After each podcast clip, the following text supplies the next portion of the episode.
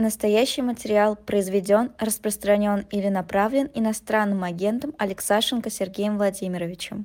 20 часов 9 э, минут, это московское время, я Айдар Ахмадиев, и пока что без Сергея Алексашенко, но я надеюсь, что вот в ближайшие прям секунды он к нам подключится. Это программа «Цена вопроса», собственно, мы с ним будем обсуждать не только экономические, но в основном, да, экономические темы, тем более вот как-то их не было, не было, не было, и сегодня к вечеру стало прям много. А, и э, их обсудим, тут и, значит, зарубежные активы, ну, в общем, все такое, знаете, скучное, но у Сергея Владимировича есть способность объяснить объяснять все это скучное и сложное, скучное, потому что сложное, да, простыми словами, собственно, у него это получается замечательно, и этим он и э, ценен, да, э, на мой взгляд. Но вы знаете, э, это, это прекрасная возможность, пока его нет, э, прорекламировать очень интересные литературные памятники, которые у нас выставлены в книжном магазине shop.diletant.media. Вы знаете, это такая серия, которая, на мой взгляд, должна быть на полке любого, э, каждого, да, совершенно человека, который любит читать, который а, считает это важным. Это Апулий, Овидий, Лафонтен, Бекон, многие другие. Вас ждут величайшие классики, а также народный эпос, мемуары и письма – это такая классика, которая, ну, ну прям, наверное, необходима, да. Бывает часто ее сложно читать, э, многие откладывают в сторонку, но все-таки сделать это когда-то надо. И, собственно, вот э, прямо сейчас получить этот уникальный экземпляр, да, который у нас э, продается, все эти книги представлены в единственном экземпляре, то есть он будет уникальным, да, можно его там подарить кому-то, это замечательный подарок. Я, как человек, который любит читать и любит книги, собственно, был бы очень рад его получить. Поэтому переходите, серия литературы культурные памятники shop.diletant.media. А вот пока я вам э, рекламировал, э, Сергей Владимирович Алексашенко к нам и э, подключился. Экономист Сергей Владимирович, рада вас видеть. А, добрый день, Идар, здравствуйте, слушатели. Извините, пожалуйста, у нас перемена времени произошла. Я как-то расслабился, забыл про это немножко. И Я там, вас нашел, понимаю. Начал, начал, начал, нашел статистику, начал что-то там копаться и потерял счет времени. Простите, Христа ради.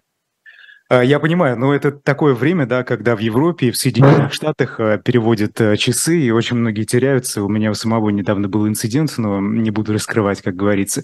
Нам тут в комментариях, знаете, я что заметил? Я пока вас не было, я читал комментарии от наших зрителей, и два, значит, эм, таких интересных момента выделил. Во-первых, Э, тут остроумно шутит, что Лиза изменилась после замужества. Собственно, я сегодня ее заменяю, это временно, да, Лиза Аникина, я думаю, уже на следующей неделе а, вернется. И э, второе, о чем пишут люди, они пришли к нам от Валерия Соловья политолога, который вот, вот до нас был в эфире «Живого гвоздя».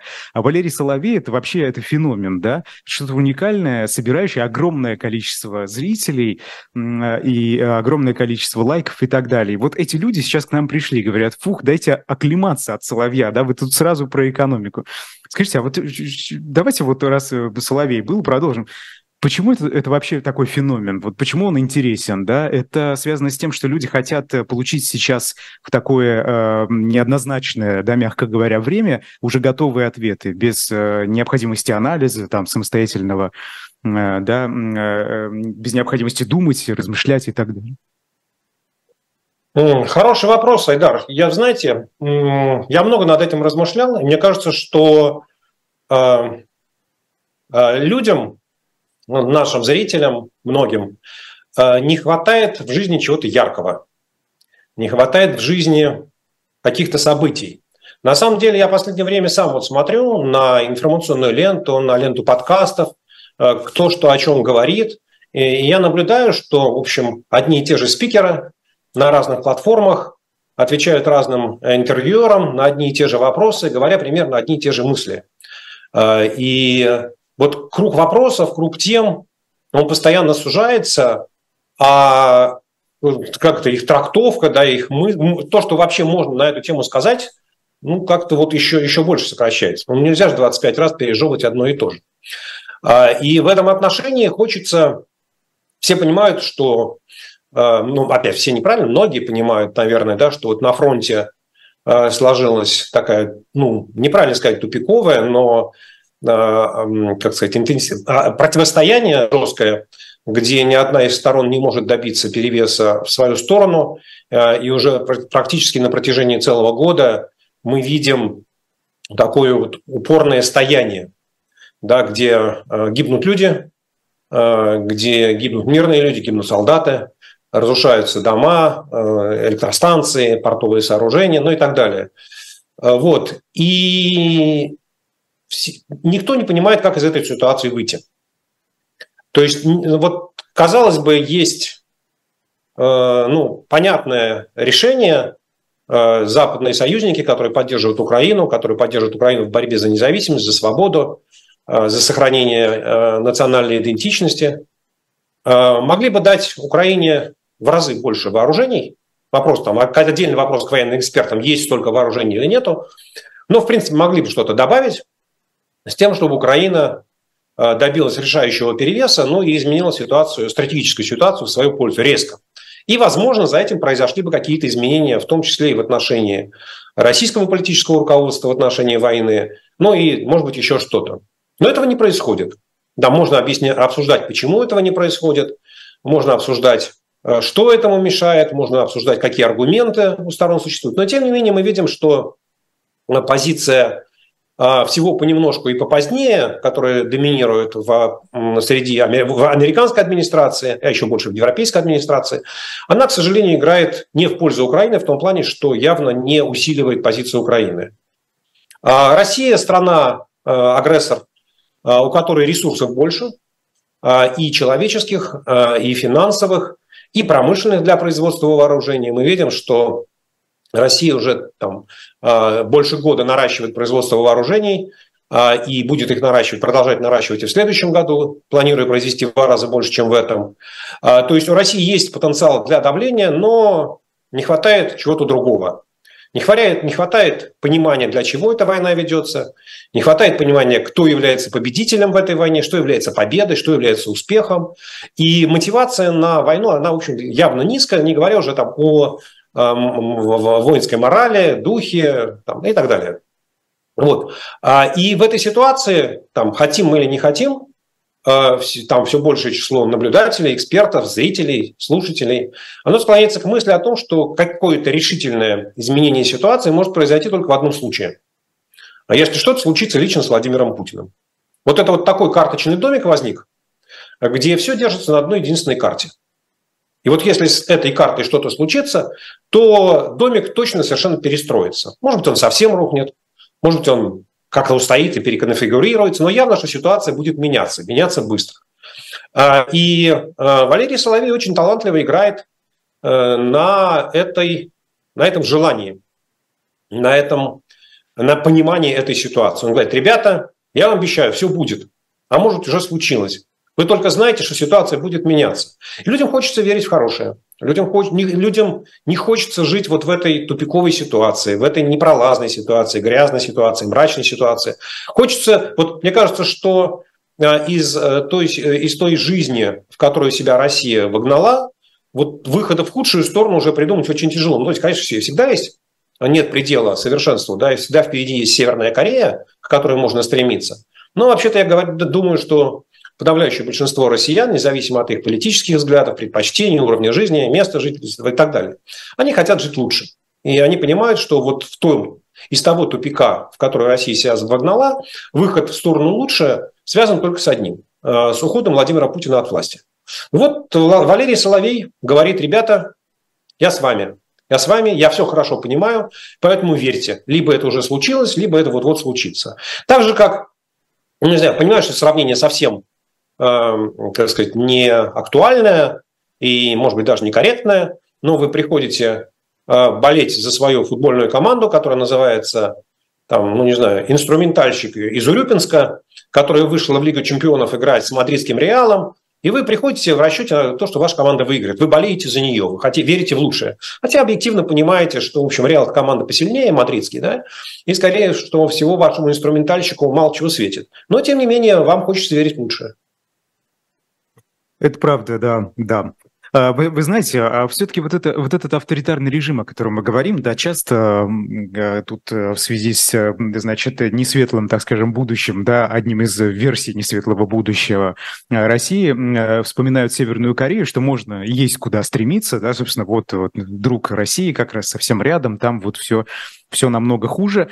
Но вы знаете, ведь даже авторитарный режим, диктаторский режим в Северной Корее, он основан на идеологии той самой Чучхе, да, и знаменитой. И вообще все, наверное, вот такие режимы, не свободные политические режимы, они основываются на, на какой-либо идеологии. То есть эта власть, она хоть что-то да предлагает э, людям, жителям. И вот просто э, в условиях сегодняшней России, по-моему, вот эту цель найти очень сложно, и даже непонятно, видит ли ее, как вы вот э, об этом тоже говорили, да, сами власти. Тогда на чем держится авторитарный режим в России? Что он предлагает? Почему он до сих пор устойчив? А, и почему до сих пор, по-моему, даже каких-то глобальных симптомов, да, его вот э, шаткости э, нет. Говорили в связи с этим о вооруженном мятеже Евгения Пригожина, но мы видим, что он как-то куда-то ушел в прошлое, о нем и не вспоминают, и особо, по-моему, последствий никаких нет, во всяком случае, публичных, да. Ситуация в аэропорту Махачкалы, я вообще не думаю, что это, собственно, как-то больно для этого режима. Вот что вы думаете по этому поводу? Э, Айдар, вы сразу так несколько тем сюда загнали. Я попробую их, как говорится, э, разделить по частям.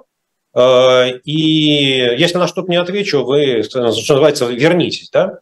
А первое на, на, относительно диктаторских режимов и идеологий.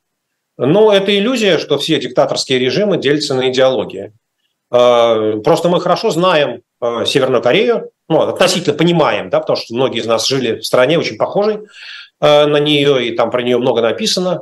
Мы примерно понимаем, хотя гораздо меньше, например, про Иран, как там устроено общественное сознание и почему там произошла исламская революция. Мы, ну, наверное, что-то понимаем про Кубу, мы меньше понимаем про Венесуэлу, но если мы возьмем диктаторские режимы Африки последних там 40-50 лет, то я думаю, что вот с их идеологией там, что называется, э, сам черт ногу сломит. Там э, по сравнению, по сравнению с идеологией африканских режимов э, Владимир Путин будет светочем философской мысли наравне с Гегелем и Кантом. Вот. Поэтому не надо, не надо преувеличивать диктаторов. Да, есть, конечно, идеологические диктатуры, и вот, собственно говоря, основные из них я назвал. А есть диктатуры, что называется, просто вот диктатор, потому что хочется власти. Да, потому что он видит в этом смысл своего существования, удерживать власть, доминировать. И никакого светлого будущего э, он своим жителям, диктатор этой страны, там, России или, не знаю, какой-нибудь там Мали или э, Нигера, Ниджера, да, он не обещает. Ну, не для, не для этого э, э, самый, как же его там, какой-нибудь Менгисту Хайли Мариам, да, или Хайли Селаси, или Мабуту Сисисеку Кукунгбенду Вазабанга э, в республике Конго, да, был диктатором, чтобы обещать там построение социализма, капитализма или коммунизма с человеческим лицом. Да нет, конечно. Не, не обязательно совершенно нужно наличие идеологии для того, чтобы э, сохранять диктаторский режим. Э, на чем держится диктаторский режим в России? Ну, во-первых, на, на исторической памяти. Э, да, там, что бы мы ни говорили про то, что российская экономика последние 10 лет не растет, э, что бы мы ни говорили о том, что российская экономика не развивается, что бы мы ни говорили о том, что российская экономика неэффективна, и все это правда, но, тем не менее, тот уровень жизни, материального достатка, который Россия достигла, российское население достигло ну, где-то к 2012-2013 году, до вот этого геополитического поворота большого, это максимальный уровень, который был доступен российскому населению за всю историю его жизни. Да, и существенного снижения, то есть вот там ни на 10%, ни на 20%, ни на 30% не произошло. То есть Россия вышла на какой-то достаточно высокий уровень жизни, дальше неравномерно, дальше у кого-то жизнь становится лучше, у кого-то жизнь становится хуже, кому-то Путин дает подачки, кому-то Путин не дает подачки, но в целом, вот если смотреть по уровню потребления, то россияне живут так, как никогда хорошо в жизни они не жили. Вот так, э, как, как народ, как нация. Поэтому каких-то таких вот особых претензий Путину, который э, обещал сделать жизнь лучше, ну, вот так, честно говоря, может, можно придумать, да? Но с точки зрения там, бытия определяет сознание, вот с точки зрения бытия Путин, опять, не надо, не надо думать, что это все из-за него, да, то есть цены на нефть выросли не из-за него, и там 3,5 триллиона долларов, которые свалились на Россию в виде нефтегазовых доходов там, с 2003-2004 года, это тоже не благодаря Путину, и его заслуги в этом нет, ну и так далее. Но тем не менее, вы знаете, как бывает, а, человек оказался в правильное время в правильном месте. Вот, вот собственно говоря, и странно было бы, если бы а, а, Путин и его окружение не воспользовались этим подарком судьбы. Да, и говорят, знаете, вот мы там, конечно, заработали 3,5 триллиона, но мы их так профуфукали, что и остатков даже найти невозможно. Вот, это еще один из элементов да, такой политической стабильности, социально-политической стабильности. Ну и, конечно, нельзя сбрасывать со счетов э, то, что важнейшим элементом сохранения диктатуры в России, диктаторского режима, является насилие. Да, то, что угроз... насилие и его угроза, они стали нормой вещей, а, если мы откроем, если вы являетесь заинтересованным человеком, если вы следите за новостями, а, то, в общем, дня не проходит, чтобы вы не прочитали об очередном каком-нибудь аресте, уголовном деле, судебном приговоре, э, избиении, издевательстве, посадке в карцер, в ШИЗО и так далее в отношении известного, очень известного или неизвестного политического активиста. Да? И, собственно говоря, в условиях современной э, информационной жизни, когда Э, новости об этом распространяются не э, в газетах, да, там «Правда», «Труд», «Известия», «Советская Россия», которые приходят вам с цензурными вырезками и там неизвестно когда, они распространяются практически мгновенно. Этого, этого достаточно для того, чтобы победить, подавить желание многих людей сопротивляться этому режиму.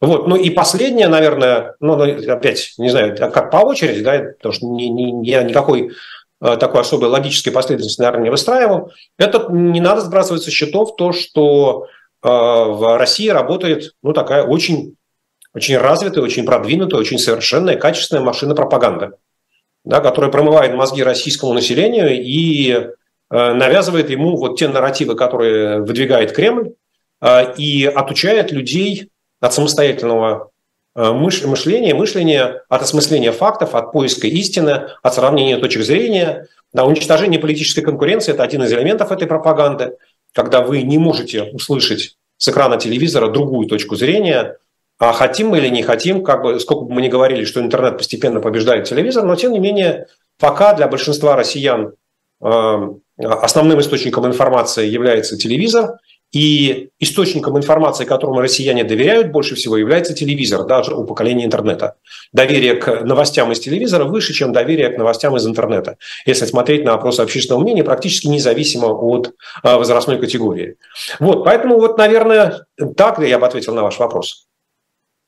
Да, ну и последнее, вот что касается этой темы, просто, вы знаете, по-моему, цель э, диктаторских режимов, ну, это я, конечно, сильно упростил, ну, хорошо, э, это сохранение власти да, а, и попытка избежать вообще любых а, э, экзистенциальных угроз, это, наверное, такое свойство, да, этих режимов и правящей элиты, этих режимов. Собственно, а в России, по-моему, как-то часто власть вставляет палки в свои же колеса. Та же самая война в Украине э, с огромными экономическими рисками, учитывая, как э, была выстроена, да, и как функционировала российская экономика в тесной связи с европейской, с мировой экономикой. Вот тут как вообще это Почему? Они же примерно понимали наверняка, что к чему это может привести их решение, да, что это создает угрозы их власти. Айдар, я с вами в первой части согласен, и вы абсолютно точно отметили, что главная задача любой диктатуры – это сохранение власти. А, и, собственно говоря, вот моя книга «Контрреволюция», которую я написал, закончил, издал в 2018 году, она именно об этом. Да, что если анализировать ну, на тот момент там, 18-летний а, путь а, Владимира Путина, то у него никогда не было идеологии, у него никогда не было стратегии, но на всех ключевых развилках, когда ему нужно было принимать решение по какому-либо вопросу в ту или в иную сторону, он принимал то решение, которое позволяло ему укрепить личную власть, и ни в коем случае не принимал решений, которые ослабляли его личную власть. Да, поэтому в этом отношении Владимир Путин действует абсолютно последовательно, абсолютно логично. И если смотреть не на его слова, не на его обещания, если не приписывать ему какие-то мысли, а очень аккуратно анализировать то, что он э, делал, и пытаться понять, какие мотивы были за этим решением, то вы поймете, что он вот точно, вот абсолютно точно следует той струе, которую вы обрисовали. А теперь, что касается а, войны в Украине, понимал или не понимал. А, нам э, очень многим хочется, ну, собственно, я, я же опять там, как начни с себя. Да, я там за несколько дней до российского вторжения в Украину а, говорил, а, что я считаю, что эта война не начнется, потому что она нерациональна да, потому что ее невозможно выиграть, потому что нельзя оккупировать Украину, а, ее там, последствия экономические и политические для России будут разрушительными из-за санкционного давления и так далее. То есть вот если, взве... если там рационально взвешивать э, на чашу весов класть там плюсы и минусы, то для меня баланс откровенно складывался в сторону минусов. Я не понимал, что Россия от этого может получить. Россия как государство, Россия как цивилизация, Россия как э, страна, которая хочет жить в будущем, по сравнению с тем, что она должна будет заплатить. Но это была моя точка зрения, да, и я пытался вложить в голову Путина вот именно эти аргументы. Ну, все, там большинство моих э, минусов, о которых я говорил, они реализовались. То есть вот Россия получила, может быть, даже еще в большем количестве, в большем объеме э, набор тех минусов, которые можно было предсказать. Но другое дело, что у Владимира Путина своя логика была, он принимал решения, исходя из своей информации, и у него был свой сценарий э, будущего. Ну, ну, там опять Сейчас меня обвинят в том, что я снова приписываю Путину там, какие-то свои мысли, но вот как мы видим, вся идея там, вторжения в Украину, она была построена по принципу Блицкрига. Блицкриг – это Будапешт 56 года, Прага 68 Кабул 79 то есть быстро влетели в столицу, сменили режим и убежали. Вот, что называется, ну да, конечно, какие-то санкции будут, ну да, конечно, какие-то потери будут, но в принципе там договоримся, да, и с новым президентом уже подпишем какой-то Украины, подпишем какой-то договор. Вот и дальше там можно э, там говорить, что вот Путин принимал это решение, исходя из тех справок, бумажек, которые ему докладывали, да, что Зеленский президент непопулярный, что он президент слабый, что он президент нерешительный, что военные его не поддерживают, что половина чекистов Украины являются российскими гражданами и тайными агентами ФСБ, что, ну, короче говоря, вот может, что никакой военной помощи Запад не окажет, потому что первый он медленный, второй он трус, третий они нерешительные, четвертый Байден уже старичок, ну и так далее. Вот. А, и казалось бы, вот Путину в его раскладе казалось, что ничто не мешает реализации такого блицкрига. И он считал, что действительно, ну, собственно говоря, та, а, а, сам тот факт, да, что а, российские военные летели в Киевский аэропорт Гастомель в парадной форме для того, чтобы участвовать в параде Победы, говорит сам о себе. Да, в, чем, в чем состоял план, как, как, как все виделось вот тем стратегам, которые сидели в Кремле. Вот, соответственно, ну, жизнь повернулась другим путем, но говорить вот, знаете как, поставьте себя на место Путина, да, которому вот как это, ну, к Украине такую неприязнь испытываю, что прямо кушать не могу, спать не могу, да, а ему говорят, что Владимир Владимирович, ну вот вообще говоря, все карты в руки, вот смотри, все, да, сейчас одна неделя, ну, две недели, и власть у нас в руках, и мы посадим туда либо Януковича, либо Медведчука, уж сам потом решишь кого, вот, ну и типа и все. Ну да, конечно, что-то заплатим, но выскочим. Да, и вот э, человеку, у которого э, маниакальное, э, маниакальное желание уничтожить э, независимость, самостоятельность своего соседа, а у человека, который верит в то, что он великий, потому что он может делать все, что угодно, и с ним ничего не будет, вот, ну, его очень трудно остановить. Это действительно такое маниакальное желание, да, и говорить, что он со своей колокольни, то есть, да, с нашей точки зрения он поступал нерационально, но у него другой, был другой баланс оценок плюсов и минусов. Примерно так же, как в момент принятия решения об аннексии Крыма, когда э, министры-экономисты отговаривали его, говоря о санкциях э, экономических, да, тогда им Путин сказал, слушайте, я принял решение, а как бороться с санкциями, решайте вы. Да, это ваша задача. Ну, в этот раз он с министрами-экономистами даже и не разговаривал по поводу санкций. Он, понимал, он рассчитывал на то, что санкционный ответ Запада будет таким же слабым, как он был после аннексии Крыма и войны в Донбассе. Вот, но просчитался, да, поэтому и, собственно, и Блицкрик не удался. А, он просчитался в оценке желания украинского народа бороться за свою независимость, а, а, защищать свою землю. Он э, просчитался в оценке президента Зеленского и той позиции, которую он может занять. Он просчитался в оценке Запада, который выяснилось, что все-таки не хочет дать Украине проиграть, как минимум. Да? И в результате вот война перешла в такую затяжную фазу, в фазу э, упорного военного противостояния, из которой, ну, по большому счету, у Путина не очень э, видно, какой хороший выход. Да, то есть хороший выход для него – это капитуляция Украины. Ну, да, наверное. То есть если бы Украина капитулировала и запросила мира, ну, наверное, для Путина это была победа. А, проблема в том, что а, Украина не будет запрашивать мир явно, ну, как минимум в этой ситуации, потому что она не считает себя проигравшей, она считает себя сильной стороной, способной сопротивляться российской армии. Вот. С другой стороны, Украина не может добиться, то, с чего мы начинали, да, не может добиться решительного перелома в свою пользу и, соответственно, не может изменить расклад сил в Кремле с тем, чтобы на Путина кто-то, возможно, оказывал бы давление, чтобы он изменил свою точку зрения. Поэтому вот такая вот, знаете, как бы э, в шахматах, э, я бы сказал так, маленькая, незначительная инициатива и возможности давления находятся на стороне Кремля. Но возможности Украины для защиты и для контратак, они явно э, велики. Да? Поэтому игра, ну, что называется, в, как это называется, в Миттельшпиль, да, в средней стадии. Mm-hmm. Ну да. Понятно, хорошо. Давайте перейдем к экономическим а, новостям а, минувшей недели с, с, со среды по среду. Собственно, что вы можете выделить? Э, какие, какие события? Да, помните, мы в начале прошлого выпуска с вами говорили о статистике Росстата, который, которой еще не было. А есть ли уже какие-то цифры? Можно ли о чем-то судить, вот исходя из этой статистики? Э, да, буквально там через несколько минут после того, как наша прошлая встреча закончилась, Росстат вывесил э, сводку за январь-сентябрь, за 9 месяцев года. Э, и главный вывод, который из нее можно сделать, это то, что да, российская экономика растет, но все очаги роста находятся в секторе, производящем вооружение. И если посмотреть на разбивку там Росстат дает достаточно большую разбивку по промышленным товарам, то вы сразу можете увидеть, а, какие товары идут на фронт, а какие товары не идут на фронт. Да? То есть как только вы видите, что при среднем темпе роста промышленности, я не помню, там около там, 4,5-5%, есть отрасли, которые растут на 10, на 12, на 15, да, вы понимаете, что вот куда это все идет. Как только вы смотрите на потребительские товары, или как вы смотрите на товары народного потребления, вы видите, что там, в общем, темп просто гораздо ниже среднего. Э, те сектора, которые попали под санкционное давление, их на самом деле немного, это автопром, это деревообработка, в незначительной мере производство удобрений и добыча газа, но это уже не санкции, а там, политика, талантливая политика э, Владимира Путина. Собственно, там как все упало, так все практически и лежит.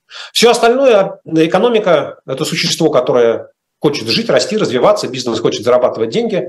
И поэтому удивляться тому, что жизнь в российской экономике продолжается, ну, наверное, не стоит. Это вот то, что можно вынести главное из сводки Росстата. Значит, на этой неделе, в начале этой недели, ну, когда вчера, вчера, вчера сегодня, позавчера, а, Минфин опубликовал данные о бюджете, о доходах бюджета а, и с подробной разбивкой о там, нефтегазовых доходах. И я надеюсь, что все алармисты, которые там, еще несколько месяцев назад кричали, что бюджет России разнесется, что дефицит там, достигнет 7, 8, 9 триллионов, вот, что они наконец угомонятся, окончательно забудут и постараются убрать свои ролики, где они все это говорили. Потому что, как и следовало ожидать, рост мировых цен на нефть, девальвация рубля привели к тому, что э, нефтегазовые доходы российского бюджета резко выросли. Э, и вот последняя оценка э, Минфина говорит о том, что накопленный дефицит бюджета он резко снизился, а, и вполне вероятно, что там, он в итоге окажется вот в пределах тех самых 2% ВВП, которые были запланированы в начале года. Сильно все зависит от того, какие расходы будут профинансированы в конце года, какие не будут. Да, это всегда является э, неожиданным для многих участников. Вот, поэтому там говорить, будет ли это 1,7% ВВП или 2,3% ВВП, сегодня невозможно. Но понятно, что никакого серьезного, ну, или даже не очень серьезного э, разрушения российского бюджетного хозяйства не произошло. Да, то есть, в общем, благодаря многим факторам э, Минфин удержал, э, ну, собственно, я опять не, хочу, не, не, мог, не могу сказать, что это там в основном заслуга Минфина, но тем не менее Минфин в своих прогнозах, которые он начал давать э, уже в июле месяце, говоря о том, что ситуация будет нормализовываться, он оказался прав, в отличие от многих комментаторов-скептиков. Вот это очень важная вещь. Еще одна очень важная вещь – это Э, вчера, по-моему, Центральный банк наконец опубликовал свой доклад о денежно-кредитной политике, который был подвязан к последнему решению о повышении процентной ставки до 15%. А, и хотя там все говорится ну, таким сильно изоповым языком, которым там даже экономисту не очень легко понять, а уж не экономисту тем более.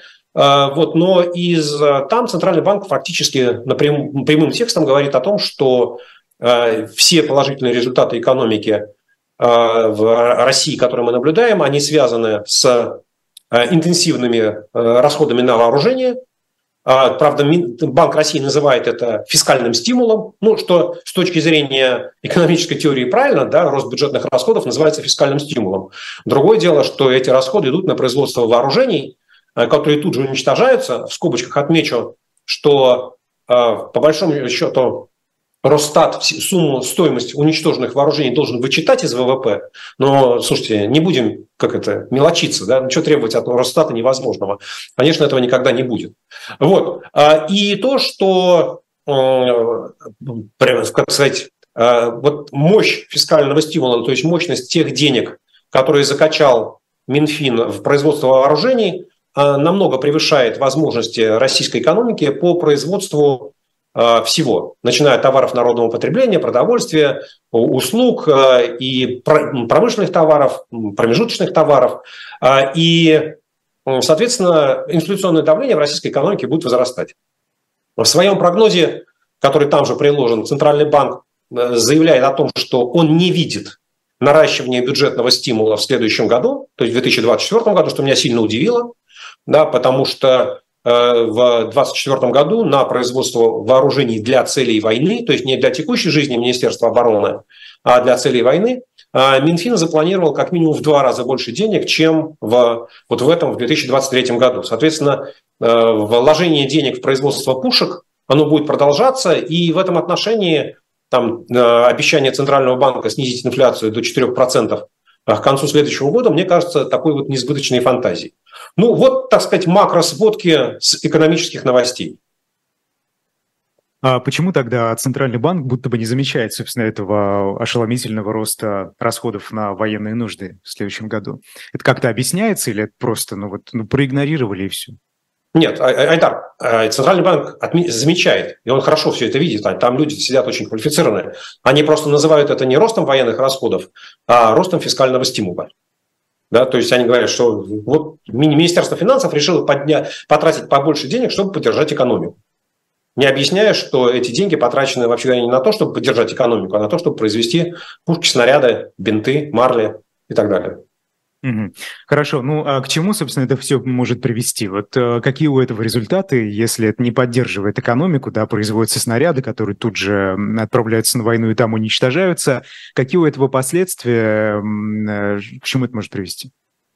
Э, ну, все очень просто. Я у себя в телеграм-канале и в Твиттере там опубликовал, что называется, сводки из кремлевского курятника, так я их назвал. Э, потому что цена, цены на курицу, на куриное мясо, они очень сильно беспокоят Кремль. Это самый дешевый животный белок. Э, и там официально Росстат говорит, что в этом году с начала года цены выросли на 30%.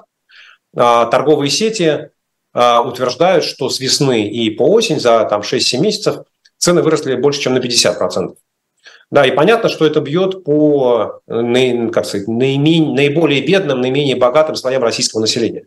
Да, чем, чем беднее вы живете, живете, тем более дешевые продукты вы покупаете, а животного белка хочется всем.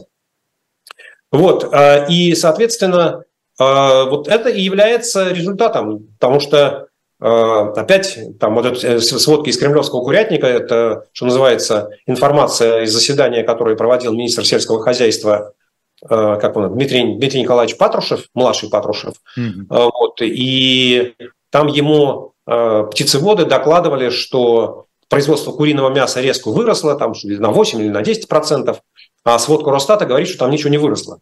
Да, можно объяснять дальше, почему, там птичий грипп, еще что-то такое, эпидемиологические мероприятия, а, невозможно завести куриное бройлерное яйцо из Европы. Но, короче говоря, вот производство масла, то есть кури, курица, куриного мяса, не растет, а доходы населения растут.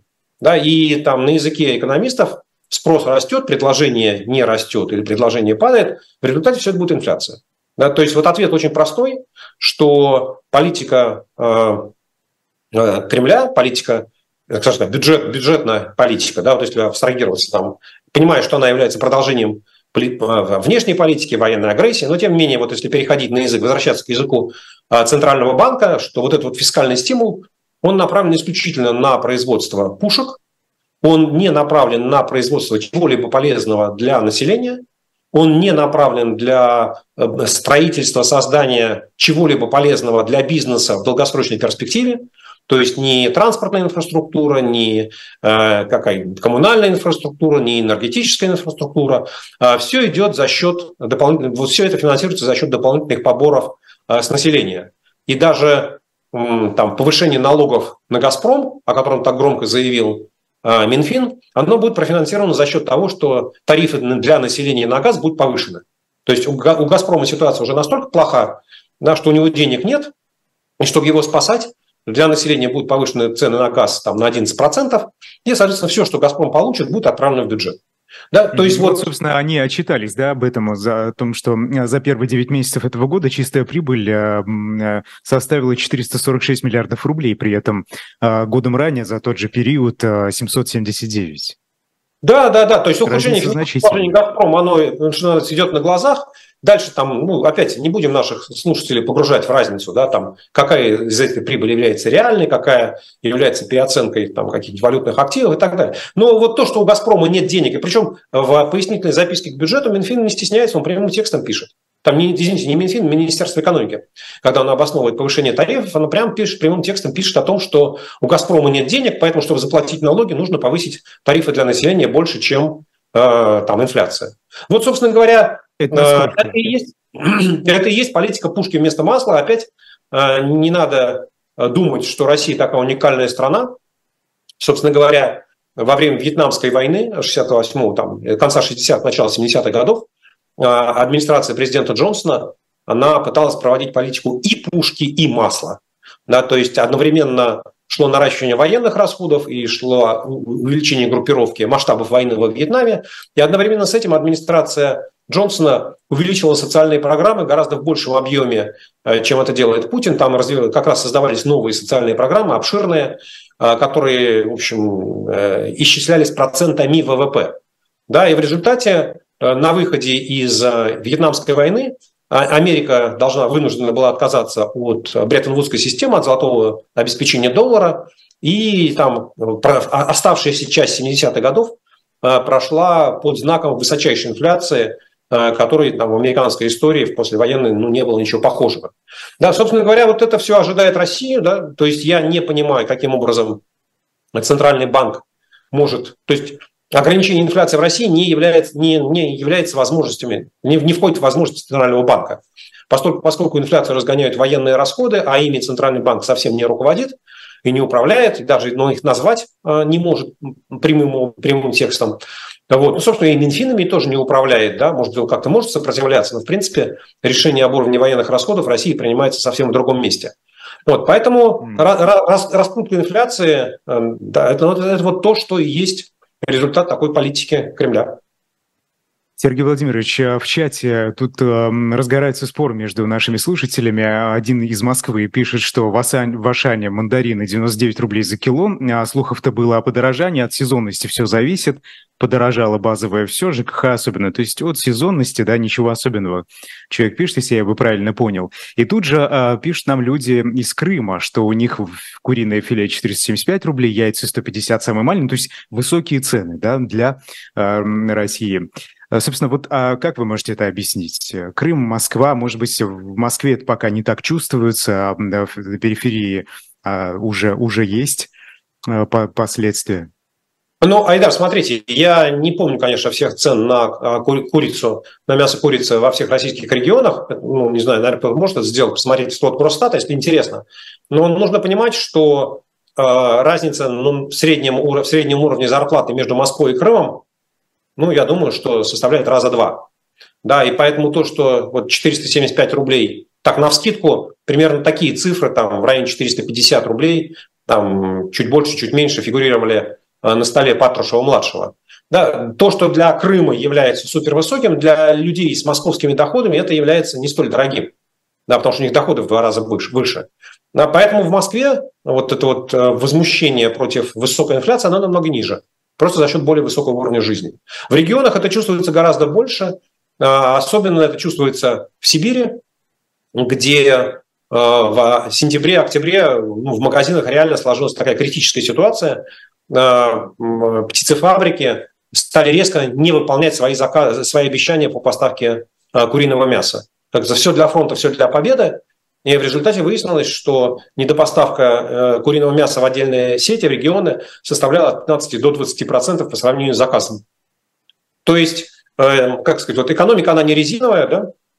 Там, э, я, понятно, что производство там, птицы можно увеличить, но не в таких размерах, каких увеличиваются военные расходы.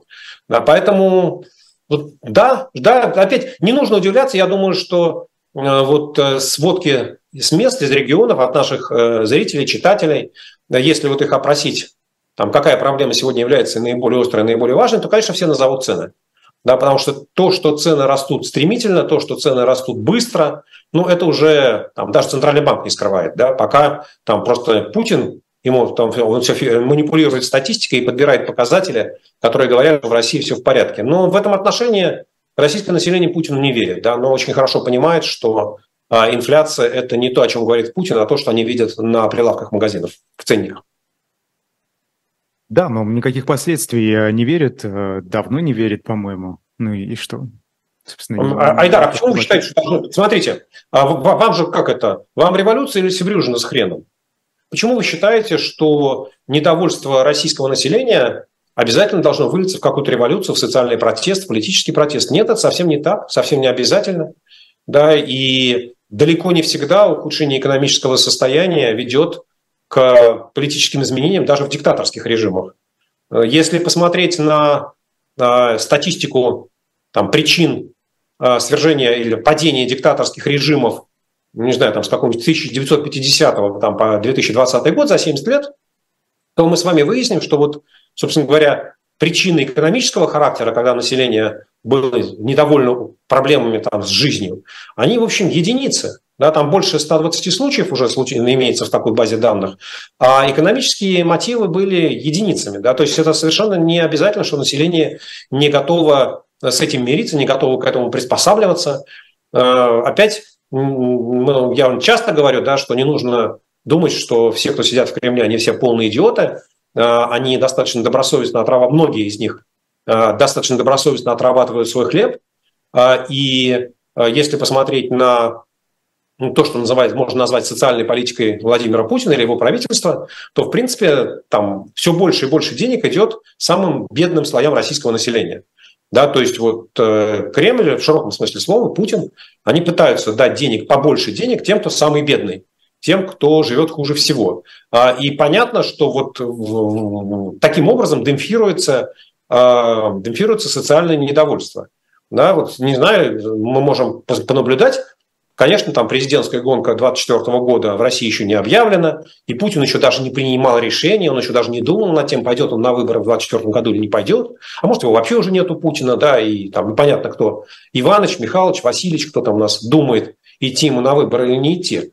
Вот, но я не сомневаюсь, что в Кремле уже считают социологию, вспоминают прошлые опыты и думают над тем, а когда же правильно вот выплатить российскому населению подачку, бедному российскому населению подачку, с тем, чтобы к 17 марта эффект от этого был максимальный. И какого размера, и в какой форме, да, чтобы эта подачка была максимальной. Вот, поэтому, да, экономика, она далеко не всегда прямым образом ведет к изменению политического режима. Я много раз, несколько раз говорил, упоминал, например, пример Венесуэлы, где э, экономическая ситуация намного более катастрофична, чем в России, где и ВВП упал там уже больше, чем на 35%, и добыча нефти снизилась несколько раз, и инфляция какая-то безумная, Россия такой никогда не видела. Но, тем не менее, больше 50% населения поддерживает э, политику президента Мадуро и его лично, Почему? Да потому что в условиях гиперинфляции, в условиях разрушения денежной системы э, правительство Мадура обеспечило э, снабжение населения не по карточкам, как это было в Советском Союзе, а вот натуральным образом. Да, то есть приезжают военные грузовики и там, а, как это, один человек, один рулон туалетной бумаги или один набор продуктов. Да, люди, вот те, которые в принципе из-за своего низкого уровня жизни или удаленного места жительства, а, или там еще каких-то логистических ограничений не могут себе позволить что-либо купить, им власть дает вот этот вот минимальный пакет для, для выживания. И они счастливы, они благодарны этому правительству, потому что оно не дает ему умереть.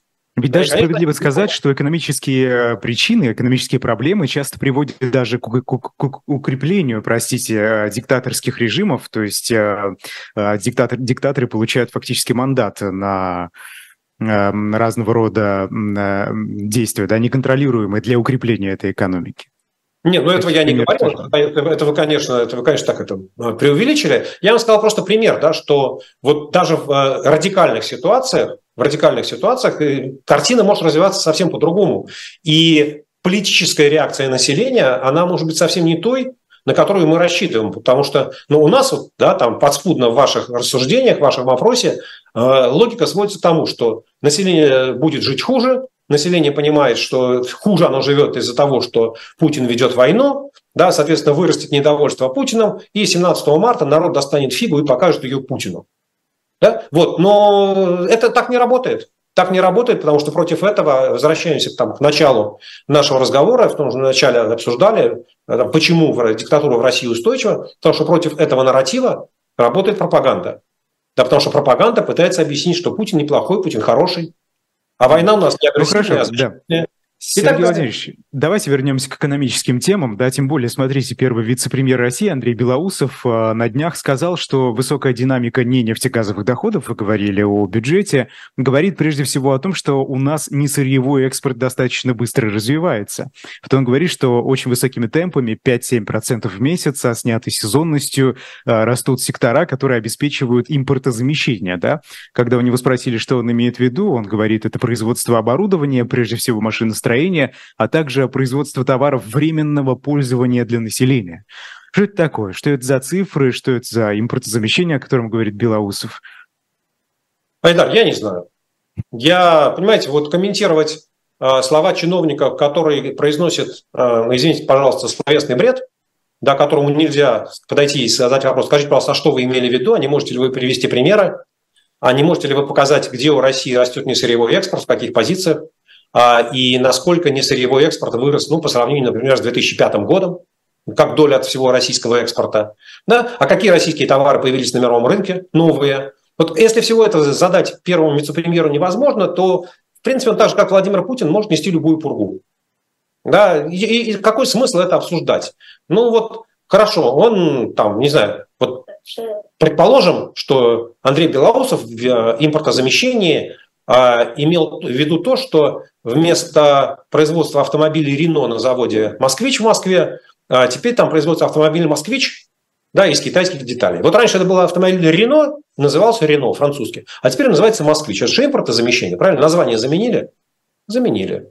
Вот, а если вот посмотреть на прилавки российских магазинов, то мы видим, что э, да, происходит импортозамещение, но импортозамещение товаров из Европы товарами из Турции товаров из Турции, товарами из Китая.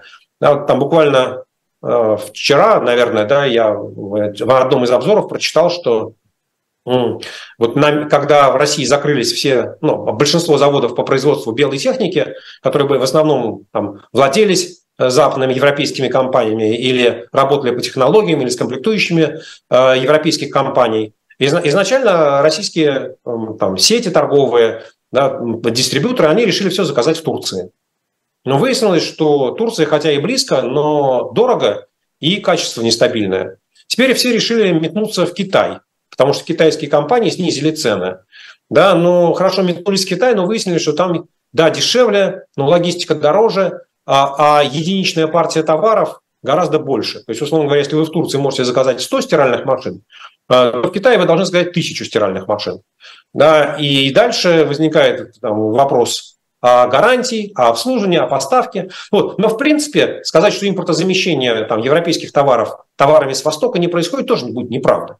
Да, но в целом, мне кажется, что вот опять, чем далеко ходить? Можно там спросить наших э, зрителей, читателей прямо сейчас, да, много ли вы новых российских товаров увидели на прилавках магазинов за последние полтора года? Ну вот просто да, нет, много, мало. По-моему, по-моему, а, ответ очевиден. Да, но мы можем, кстати, ну, запустить голосование, запустить. если вы хотите. Да, много ну, новых товаров увидели. Можно да, переформулировать немножечко, да? Заметили ли вы резкое увеличение количества российских товаров на прилавках магазинов в последние полтора года или после начала войны? Да, да нет. или нет? Давайте попробуем да. вот за минуту. Да. А, Сергей Владимирович, давайте пока вот еще что обсудим, а, иначе у нас время заканчивается.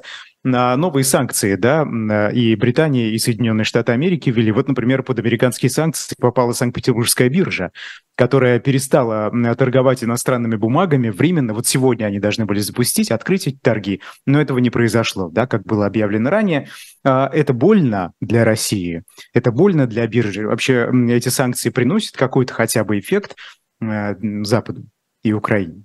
А, Айдар, смотрите, я не очень хорошо понимаю логику э, американских, европейских властей в принятии санкций э, и тут те цели, которые они достигают. Но иногда эти санкции, с моей точки зрения, являются адекватными, понятными и правильными. Ну, например, там последнюю волну американских санкций попала компания э, холдинга АФК-система, которая является одним из крупнейших э, как бы сотруд... как сотрудничающих организаций с Ростехом в производстве вооружений.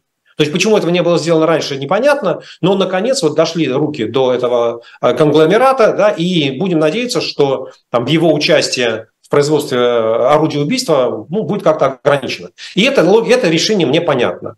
А решение ограничить торги на Санкт-Петербургской бирже мне непонятно. Скажу вот почему. Да? То есть подспудно, наверное, речь идет о том, что давайте ограничим связи там, российской экономики в целом, российских э, людей с внешним миром, ограничим возможности пользования западной инфраструктурой. С другой стороны, специфика Санкт-Петербургской биржи состояла в том, что эта биржа позволяла покупать акции иностранных компаний то есть компании из Европы, из Америки. И в этом смысле, вообще-то говоря, эта биржа позволяла организовать отток капитала из России. Вот с моей точки зрения, для западного мира, для западной бюрократии организовать, усилить отток капитала из России было бы правильным решением. Да, потому что усиление оттока капитала приводит к там, девальвация рубля, девальвация рубля приводит к инфляции, все это приводит к неадекватным действиям властей и так далее. Все это нагружает российскую экономику дополнительными бюрократическими проблемами. Почему пошли на это решение, я так внятного объяснения и не увидел. Вот, но попытался изложить то, что я вижу. А, да, Сергей Владимирович, давайте подведем э, итоги голосования. 20% а, проголосовали, что да, не заметили резкое увеличение российских товаров на полках после начала войны. 80% собственно нет. Вы знаете, тут, наверное, можно объяснить тем, что появились всякие добрые кола а, и так далее. Может быть, люди считают, собственно, это за новые российские товары. Ведь можно так посчитать?